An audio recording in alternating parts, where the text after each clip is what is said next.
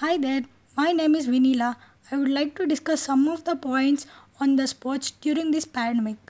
Apart from being a recreative activity of many people, sports is a 300 plus billion dollar global industry.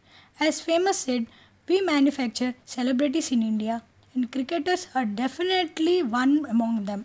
Be it Sachin Tendulkar, PV Sindhu and many sports personalities when it comes to India, many consider cricket as religion, and there are million of fans who follow cricket more than anything. If we look at the recent pandemic has completely shuttered the rise of the sports industry more compared to the other sectors. Many major sports leagues were postponed, including the Tokyo Olympics. As huge contrast has surfaced in the sports as the industry in many term of the sports leagues getting priority over small ones. These lead to complete shutdown of small camps, tournaments, etc. We have witnessed a massive surge in adopting of e-sports.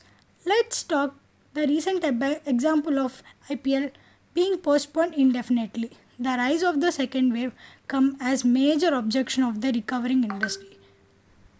But even before the pandemic, inequality, the present in male and female sports uh, sportsmen is heavily paid compared to the female sportsmen.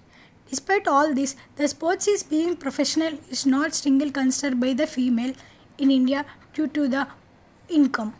If we look at the recent example, PV Sindhu winning the silver medal in the Rio Olympics 2016, there has been a rise in the badminton in India especially among females.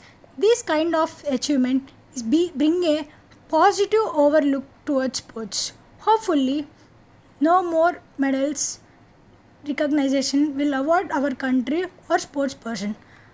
Ultimately, sports is getting more significant and prominent involving the technology. Thank you.